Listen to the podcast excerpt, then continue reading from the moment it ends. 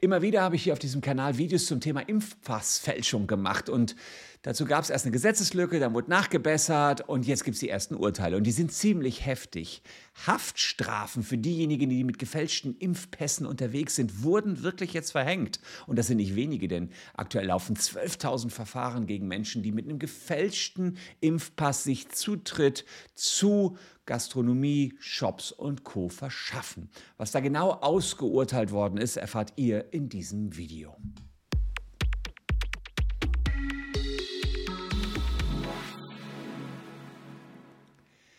Hallo, ich bin Christian Solmecke, Rechtsanwalt und Partner der Kölner Medienrechtskanzlei Wildeborger und Solmecke. Und zu Corona-Themen berichte ich hier juristisch schon ja, seit zwei Jahren, eigentlich seit Beginn der Pandemie. Und der uns abonniert hat oder die, die uns abonniert haben, die wissen das, äh, dass sich das gelohnt hat, da so ein bisschen up-to-date zu bleiben. Insbesondere dann, wenn ihr vorhattet, möglicherweise Impfpässe zu fälschen, war das vielleicht in einer ganz großen Vergangenheit eine Idee, denn da gab es keine Strafnormen, die das richtig abgedeckt hätten.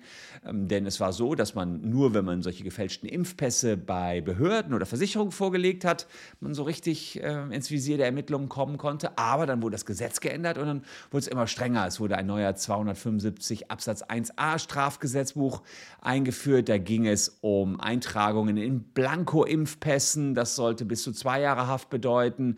Dann ging es um die Vorlage unrichtiger Gesundheitszeugnisse. Da geht es jetzt nicht mehr darum, dass es nur bei Versicherungen oder Behörden vorgelegt wird, sondern auch in Restaurants. Eine nächste Straftat wurde verschärft.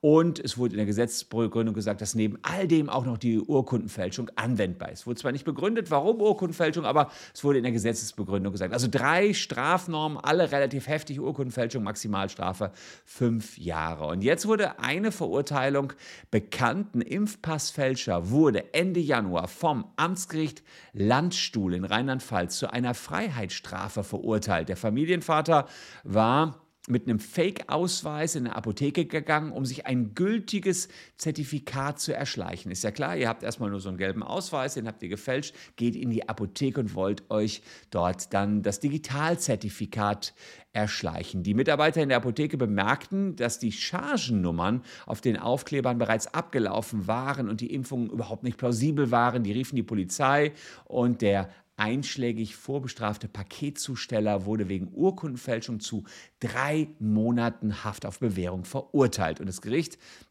hat was juristisch sehr Interessantes gesagt. Sie haben gesagt, in dem Vorlegen des Impfpasses mit dem Ziel des Erhalts eines digitalen Impfzertifikats mit QR-Code liegt ein Gebrauch einer unechten Urkunde im Sinne von 267 Strafgesetzbuch. Der Rückgriff auf 267 ist im vorliegenden Fall auch nicht durch die neuen Vorschriften gesperrt. Das war lange umstritten, jetzt hat das Gericht es leider nicht so gut begründet, aber es ist so, dass eins der ersten Gerichte, die sagen, die gesagt haben, ja, auch eine Urkundenfälschung, die recht heftig ist, äh, im Strafmaß kommt hier in Betracht. Und hier gibt es weitere heftigste Verurteilungen. Amtsgericht Rathenow in Brandenburg hat gesagt, Urkundenfälschung auch, 80 Tagessätze zu 30 Euro, 2400 Euro. Der Mann Mann war nicht vorbestraft, aber trotzdem 80 Tagessätze ist nah an einer Vorstrafe. Ab 91 Tagessätzen werdet ihr vorbestraft. Also ganz nah dran. Und Amtsgericht Lörrach, eine 28-jährige Erzieherin, wegen Fälschung eines Impfausweises Geldstrafe von 900 Euro, nur halb so hoch wie von der Staatsanwaltschaft gefordert, weil der Richter sagt, es zu berücksichtigen,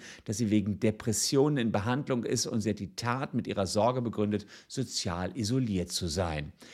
Wie kommt es, dass das äh, Landgericht, Amtsgericht Landstuhl hier so ein hohes Strafmaß verhängt hat, drei Monate auf Bewährung? Und die haben gesagt, naja, das Ganze ist ähm, zu Zwecken der Abschreckung. Also wirklich, die haben ein hohes Urteil gefällt, weil sie die Bevölkerung abschrecken wollen, sowas nachzumachen, Impfpässe zu fälschen. Und das sind sogenannte generalpräventive Gesichtspunkte. Und tatsächlich ist das auch ein legitimer Strafzweck.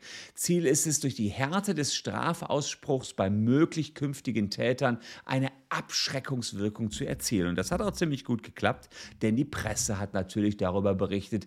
Alle anderen erfahren jetzt davon. Wir berichten darüber, dass man wirklich eine Bewährungshaftstrafe bekommt, wenn man Impfpass fälscht. Aber ich finde auch die 2400 Euro relativ abschreckend, die da vom Amtsgericht Rathenow ausgeurteilt worden sind, also ziemlich heavy. Und man muss eins sehen, hier sind 12.000 Verfahren gerade äh, anhängig und die Polizei sagt, wir müssen jetzt Gegenmaßnahmen äh, ergreifen, um eine Nachahmung zu verhindern und um entsprechenden weiteren Anstieg auch zu verhindern. Was auch noch interessant ist, äh, hier war immer sehr umstritten, haben die Apotheker nicht eine Schweigepflicht? Darf ein Apotheker einfach so die Polizei rufen, wenn er von so einer Straftat erfährt? Zunächst mal haben wir eine Berufsordnung der äh, Landesapothekerkammern und da steht die Schweigepflicht drin. Und es gibt nur ganz wenige Ausnahmen davon. Ich habe davon eine Ausnahme hier vor einiger Zeit äh, erläutert. Wenn ihr den Kanal abonniert habt, dann wisst ihr das. Und ansonsten könnt ihr das Abo zumindest jetzt noch nachholen. Paragraph 34 Strafgesetzbuch.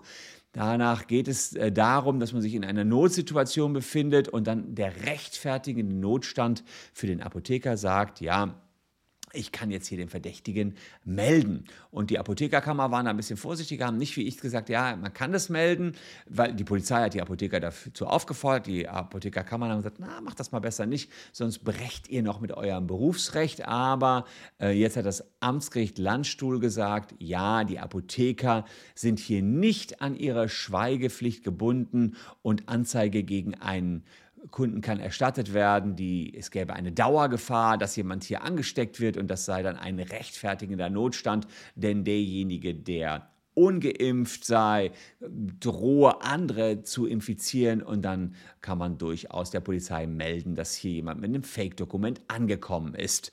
Mittlerweile hat auch die Landesapothekerkammer Baden-Württemberg gesagt, dass sie von der Generalstaatsanwalt eine Mitteilung erhalten hat, dass ein rechtfertigender Notstand auch im Bundesland Baden-Württemberg die Schweigepflicht aushebelt. Ist jetzt nicht bindend, ist nur die Meinung einer Generalstaatsanwaltschaft, aber letztlich hatten wir hier, glaube ich, letztes Mal schon relativ deutlich gesagt, warum wir auch der Meinung sind, dass Apotheker gefälschte Impfpässe und deren Täter, die dahinter stehen, melden können.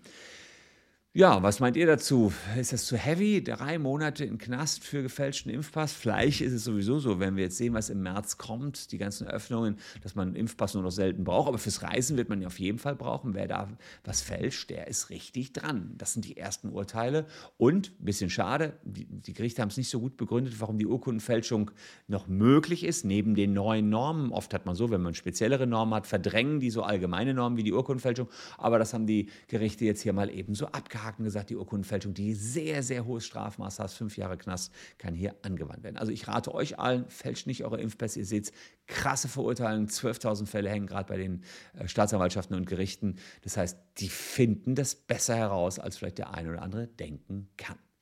Ich hoffe, das kleine Update hat euch gefallen. Falls ja, belohnt uns gerne mit einem Abo oder einem Like und schaut euch noch diese beiden Videos an. Würde mich freuen, wenn ihr noch ein bisschen dran bleibt. Wir sehen uns auf alle Fälle morgen schon wieder. Bleibt gesund, muss man in dieser Zeit ja sagen. Tschüss und bis dahin.